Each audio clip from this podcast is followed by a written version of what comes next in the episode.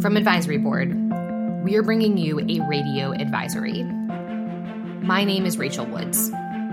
You can call me Ray. Since we've launched this podcast, I spend a lot of time talking about the COVID 19 crisis. But I would argue that the biggest crisis we're facing in 2021 isn't actually COVID, it's the nursing crisis. Today, we don't have enough nurses or nursing expertise to meet the demands of the Delta surge, plus everything else that hospitals need to get done. And if we're going to get ahead of this, we have to start addressing some of the bigger problems bedside nurses face today, including those that they faced prior to the pandemic. So, to do that, I've brought my colleague and advisory board chief nursing officer, Carol Boston Fleischhauer. Hey, Carol. Welcome back to Radio Advisory. Great to see you, Ray. Great to chat with you this afternoon. It's been a while since we've had you on the podcast. You were one of our first guests talking about, gosh, back in 2020, the first Nurses Week at the very, very beginning of the crisis. And I'm guessing you're going to tell me that the situation for nurses hasn't exactly gotten better uh, since then. I guess that's an understatement. In fact, it, you know, a question that I get, you know, asked about every day, and that is how do we stop the exodus of registered nurses from our inpatient healthcare environments? Period, hard stop. That's it. That is the number one question. I completely agree. And I don't want to use this word lightly, right? A lot of people talk about crises, the, the COVID 19 crisis. I've talked about various health equity crises before, but maybe this is a better use of that word because we really are dealing with a crisis amongst our workforce. And for today, I want to focus specifically on the nursing workforce. We're going to get into the specifics, but I, I just want you to start to level set with me at a high level. What is actually happening in the nursing space? Why is it crisis level? Yeah, for all sorts of reasons. For all sorts of reasons, registered nurses are leaving hospital employment at rates far greater than we've ever seen as long as I've been in healthcare. Uh, so we now have an increasingly severe supply demand imbalance. Every hmm. workforce metric that executive teams track is going in the wrong direction. Turnover, vacancy rates, time to fill, all trending the wrong way, no signs of reversal. What does that mean for the individuals who are responsible for responding to that supply demand mismatch? Well, in the immediate, what, you know, chief nurse executives are challenge to do in partnership with human resource executives is figure out how to staff units in order to keep not only um, beds open, but also services at the level that the community needs. That's the immediate pressure point that you know every chief nurse executive that I talk to almost on a daily basis is contending they are having increasingly more and more trouble with. And this is why the word crisis is so important. It's not just that the individual people, the nurses themselves, are feeling pushed out of the workforce. It is also a problem for the administrators, the hospital executives, the people who are responsible for making sure that we can provide patient care. Let me ask you this Are we seeing this across the whole country, or is this really just a problem in areas where the Delta variant is, is creating surges? Gosh, I wish it was just regional. You know, while some regions are obviously more hard hit than others, I would absolutely suggest that 99% of your listeners to our conversation um, are dealing with extreme staffing issues right now, not just in one or two units, but quite frankly, across the house. How much of this is a problem of boots on the ground, right? We talk about not having enough people, right? Enough actual bodies to be able to staff inpatient units, ICUs, et cetera. Or is this something more than that? I'm thinking a shortage of skills and expertise that are necessary at the bedside. Many organizations are unfortunately seeing increased numbers of mid career as well as more experienced registered nurses either taking time off or leaving the organization altogether, if not retiring from the profession. And so, hmm. one of the one of the phenomenon that organizations are dealing with is um, an increased number of brand new or novice nurses that are available to work, that are being hired to work with less than uh, threshold experience in order to handle the complexities of the care environment that uh, they are facing, be it COVID related care or non COVID care that, as we all know, was delayed for such a long period of time during the height of the surge last year. Right. So, you know, there is an ex- there is an increasing imbalance between um, the level of experience and therefore the skill level of registered nurses that are practicing and willing to be employed in, in the inpatient environment at a time when the, the care in the inpatient environment is more complex than ever before.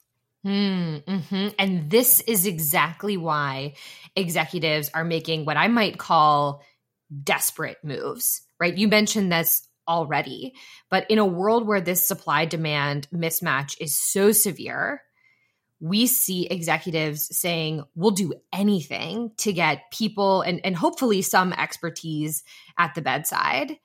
And I'm seeing executives pay, I'm talking huge signing or retention bonuses just in order to keep the lights on. How much money are we really throwing at this problem? The sign on bonus war that's going on, not only locally, but quite frankly, you know, across across regions, um, can go anywhere between I don't know one or two thousand dollars to up to forty, if not fifty thousand dollars, just to get one clinician into the organization. Wow. These are, you know, these are extraordinarily high incentives for, you know, registered nurses who, quite frankly, have lost a fair amount of their organizational loyalty and so therefore are willing to go within reason wherever they can get the biggest you know the biggest uh, compensation boost uh, for uh, the employment that they're willing to commit to. But the problem with sign-on bonuses is you know they don't incent a registered nurse to stick with an organization there's mm. typically a finite period of time that the registered nurse has to stay with an organization in order to get the complete sign on bonus. But the majority of organizations report that overwhelmingly, as soon as the sign on bonus time requirement is satisfied, these registered nurses leave and they go somewhere else to get another sign on bonus. And so, wow, uh, it is a band aid solution. It does nothing to change the downward spiral that so many provider organizations are currently experiencing. And this has to be why this is getting the attention of one key member, at least, of the C suite, which is the chief financial officer, who is writing these checks. And from what you're telling me, it doesn't actually seem to be working right we're paying forty fifty thousand dollars to get one person in and and it sounds to me like these nurses are still leaving the institutions a couple of additional issues here that you know executives in particular chief financial officers and chief executive officers have to balance.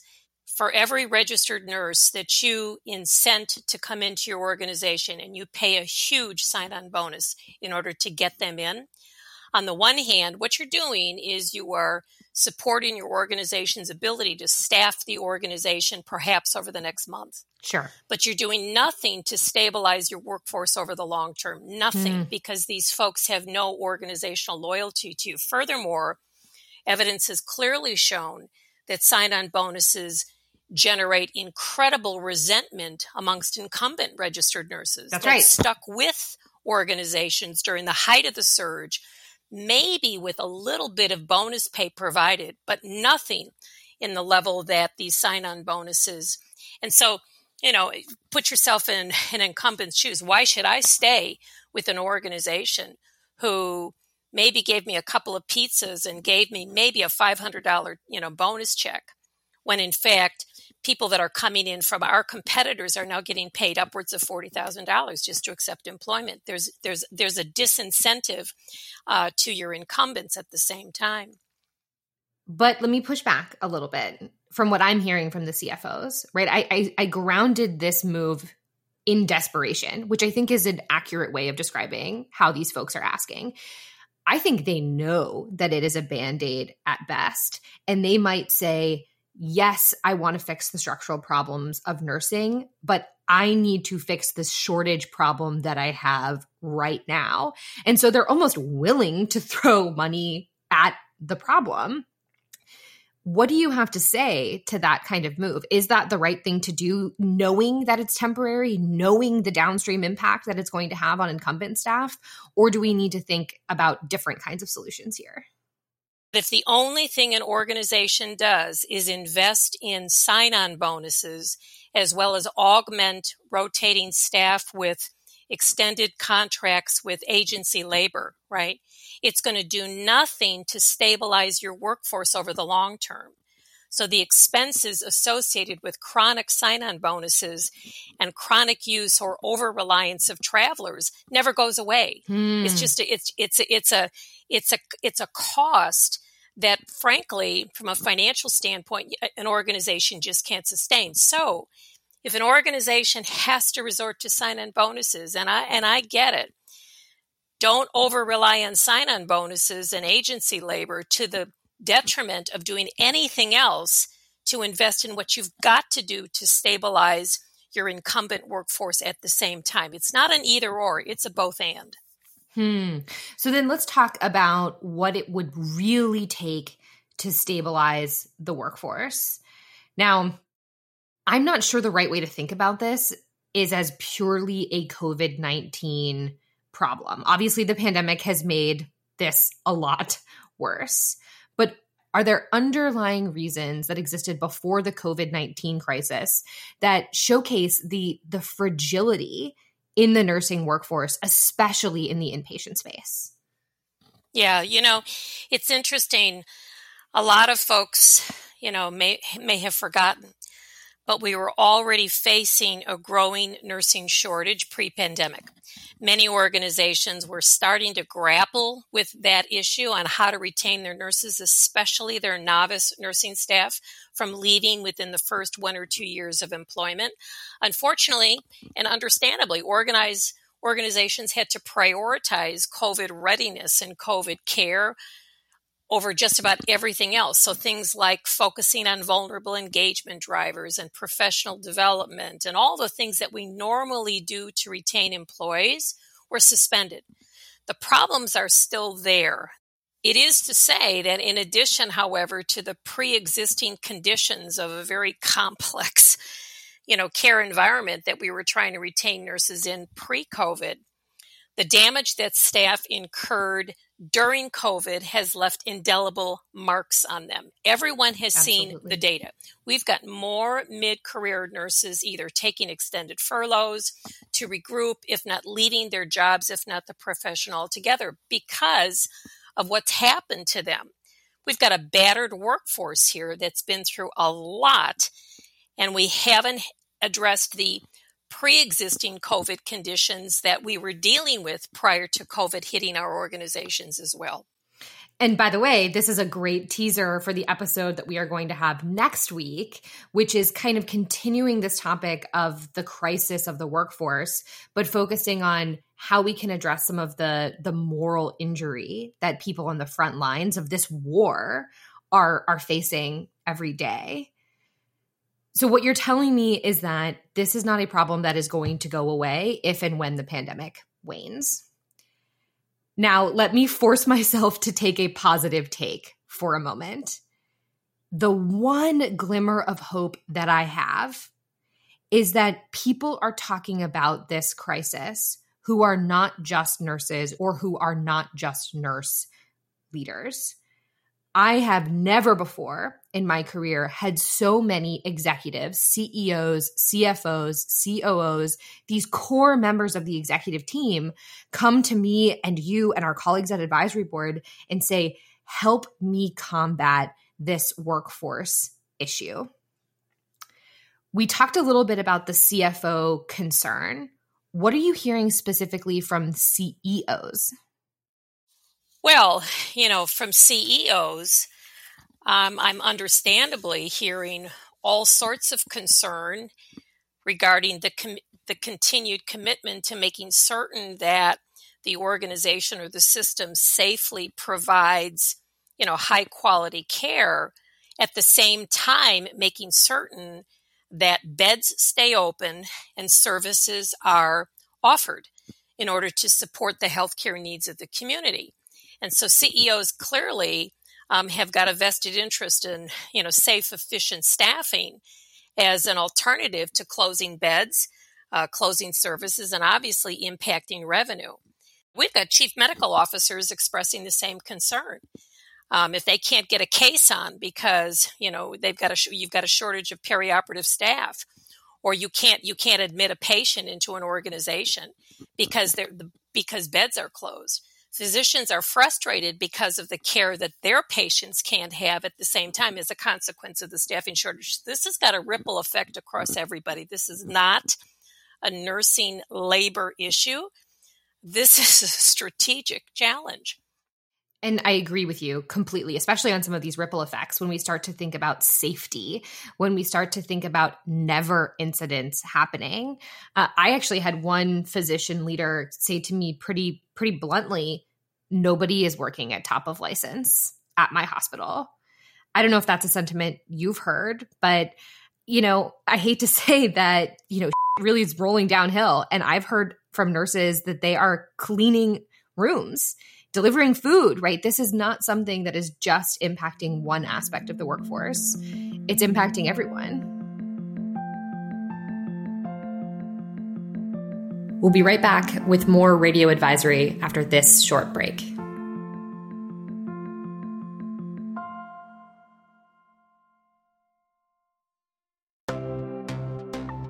At the end of every episode, Ray says we are here to help, and we are. My name is Dia Partlow, and I want to tell you about Ask Advisory. It's a new service that connects you to an advisory board expert like me who can answer your questions. To reach our team, just visit ask.advisory.com and submit a request. It can be about a challenge you're facing, our most recent research, upcoming events, or anything else. It's free and easy. When you've got a tough question, don't go it alone. Visit ask.advisory.com today.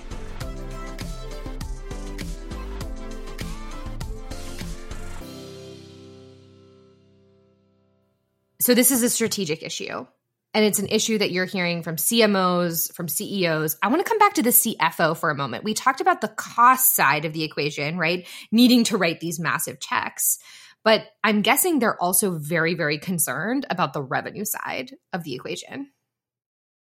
I know that many organizations are being forced to use some sign of sign on bonus incentive, right? As well as augment their permanent staff with increased use of traveler nurses. Why? To keep beds open, right? to keep revenue flowing, right? To keep services um, available for members of their community. But it is only to say that if the only thing an organization invests in, right, is incentives for new hires and acquisition of traveler contracts over an extended period of time, as I mentioned before, that expense is going to continue to be hitting your organization's bottom line, which is mm-hmm. why, as it relates to sign on bonuses, for example, we're seeing an increased number of organizations say, you know what, I'm going to use a little bit of a sign on bonus, but I'm also going to use a retention bonus. I'm going to hmm. incent mm. employees that stick with us versus use that p- precious pool of money only to attract new people in. Or I'm going to use some of that money for employee referrals so that we can once again reward our employees who are talking to their friends or their colleagues throughout the community to see if in fact employees can bring new new candidates into the organization without these outrageous sign-on bonuses. So, you know, there's there's a limited amount of money. the question is, That's where right. do you invest it, right? To get the best return on investment that you possibly can. And if you're forced to make one of these band aid moves, it sounds like you're starting to at least hear from some folks that they're connecting that that desperate move to something else. It's the sign on bonus and because we know that this has to be temporary otherwise we're just going to be making the problem worse. Well, uh, you, you're you're raising an interesting assumption there, Ray, and that is that people would presume that this is um, not the only set of things that we need to do. I'm just saying band aid solutions are just that. They have a place, they have a purpose, but to only use investment money to support band aid solutions will do nothing to turn sure. the situation around within your organization. Absolutely. So the question is if you've got a finite amount of money, how do you how do you use some of it to support the immediate staffing needs of your organization in order to ensure that beds stay open and services are available within the next month, but at the same time invest in what it is that registered nurses are saying mm. is pushing them hmm. out the door in the first place. And what is it that frontline nurses are saying they want from their employer? Well, number one, registered nurses are saying, I am leaving this inpatient environment because of the excessive workload and not enough support. You know, you mentioned earlier, Ray, this notion of registered nurses being forced to do all sorts of things that are not a top of license. Mm-hmm. Absolutely, that's the case, right? So, you know, how is it that an organization says we want to protect our registered nurses? We want to make certain that they can practice at the top of their license and their capability. But we shouldn't have to rely on our registered nurses to pass trays and to empty garbage mm-hmm. and to change beds and things of that nature, unlicensed, you know, sets of activities. So enter the entry level worker strategy we're seeing smart healthcare organizations say, boy, we've got to develop a pipeline here for support staff to support our registered nurses so that they don't feel as if, you know, they're not getting the support that they need. This is tough for provider organizations because, you know, entry level workers in every industry are a hot commodity yeah. right now, right? and hospitals, unfortunately, are now competing with the likes of McDonald's and Walmart and Costco. Oh, yeah. You know, and so not only does you know entry level salary levels have to be looked at but also what else are you providing for these folks so they'll stick with you as well you know 401ks and pto and professional development that's what an entry level worker is looking for, no different than what a professional worker is looking for. but well. perhaps that's a good example of your point about using the limited dollars that you have and spreading them around appropriately. And instead of putting $50,000 right. in hiring a single person, how could I spread that around to make sure that we're supporting the support staff that are going to help far more than one single registered nurse? That's right. That's right. I'm working with a large system at the moment who, since January, has spent $140 million Woo! on agency labor. 140 million. Now, it's a large system, mind you, but $140 million. And so, what the leadership team is saying is all right, we can't eliminate agency labor immediately. We can't. But if we took a look at the sum of $140 million and we said, we're going to try, we're going to figure out how we're going to titrate the reliance of our organization on contract labor over the next 18 months to two years. So, how can we use one half of that $140 million on things that we know registered nurses need in order to stay employed with us? Support staff. You know, mm-hmm. professional development, meaningful recognition. And by the way, we haven't talked about this yet, but also support for the first line nurse manager. Mm. Um, we've talked about the role of the nurse manager being the chief retention officer for years. These first line nurse managers have been as battered as frontline employees over the past two years. And yet we know that an effective frontline nurse manager can impact staff engagement five times the national norm, as well as decrease registered nurse turnover at the operating unit level by almost 40% if, in fact, the registered nurse has the time to focus on the human resource needs of his or her employees. And so, how do we invest in nurse managers?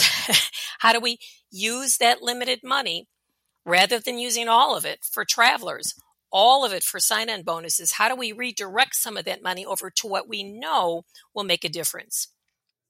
And I think what you're getting at here, Carol, are some of the solutions that are at the fingertips of executives that go beyond these band-aids that we know are going to have negative ripple effects for for everyone and for perhaps years to come.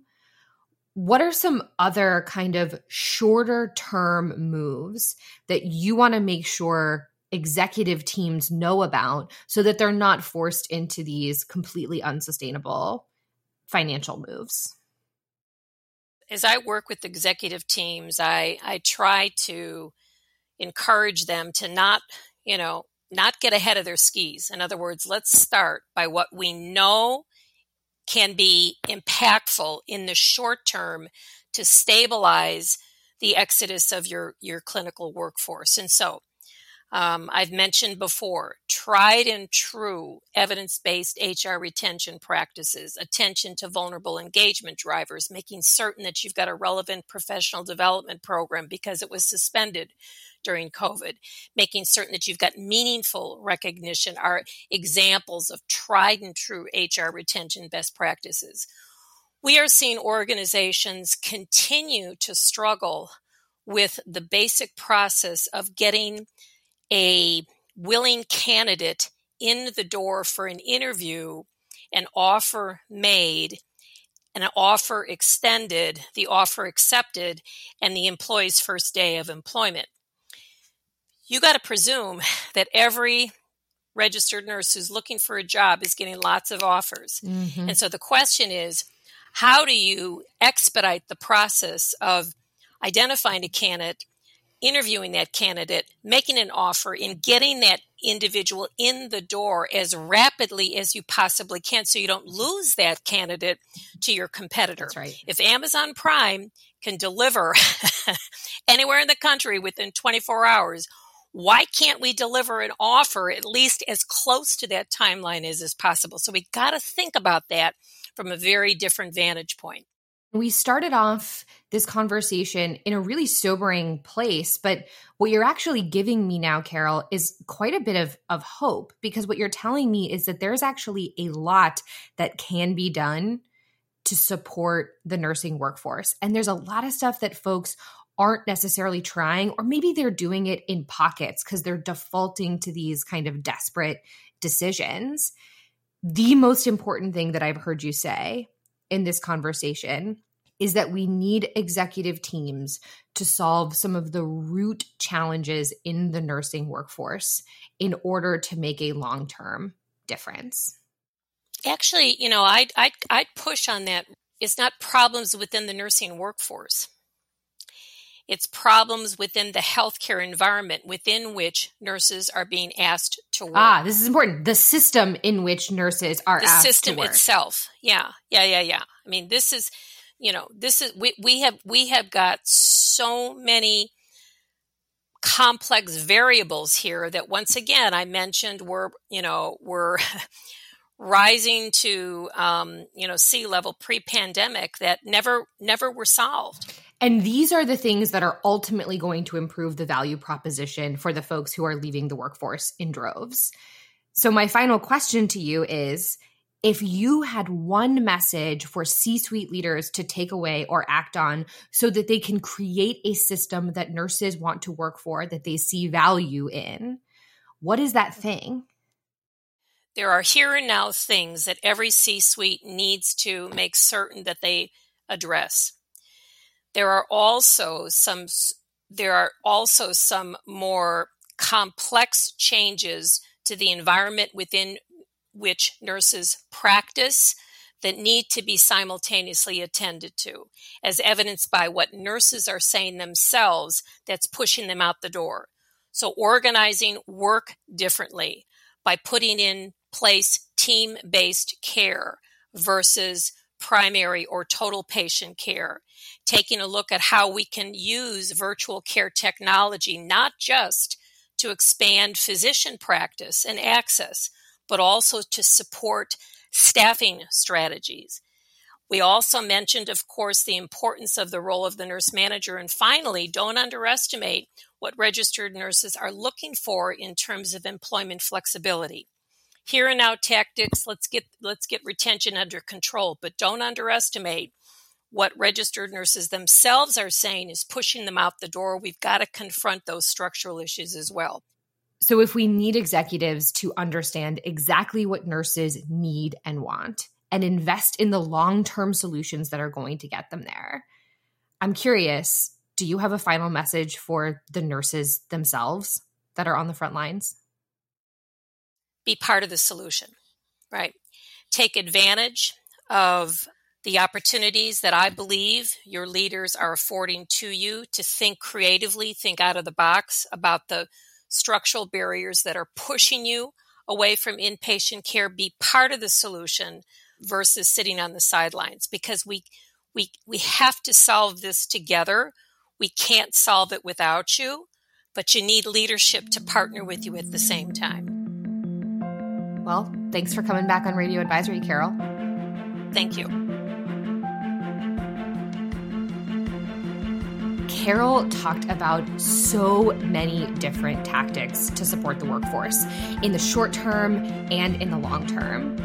But if there's one piece of advice that I want to make sure that you remember, it's the idea that this is not just a workforce issue. And we need executives of all kinds to make sure they're creating the system and the environment for which nurses want to work and for which nurses see value. That's the way that we're going to support not just our frontline staff, but ultimately patients. So remember, as always, we're here to help.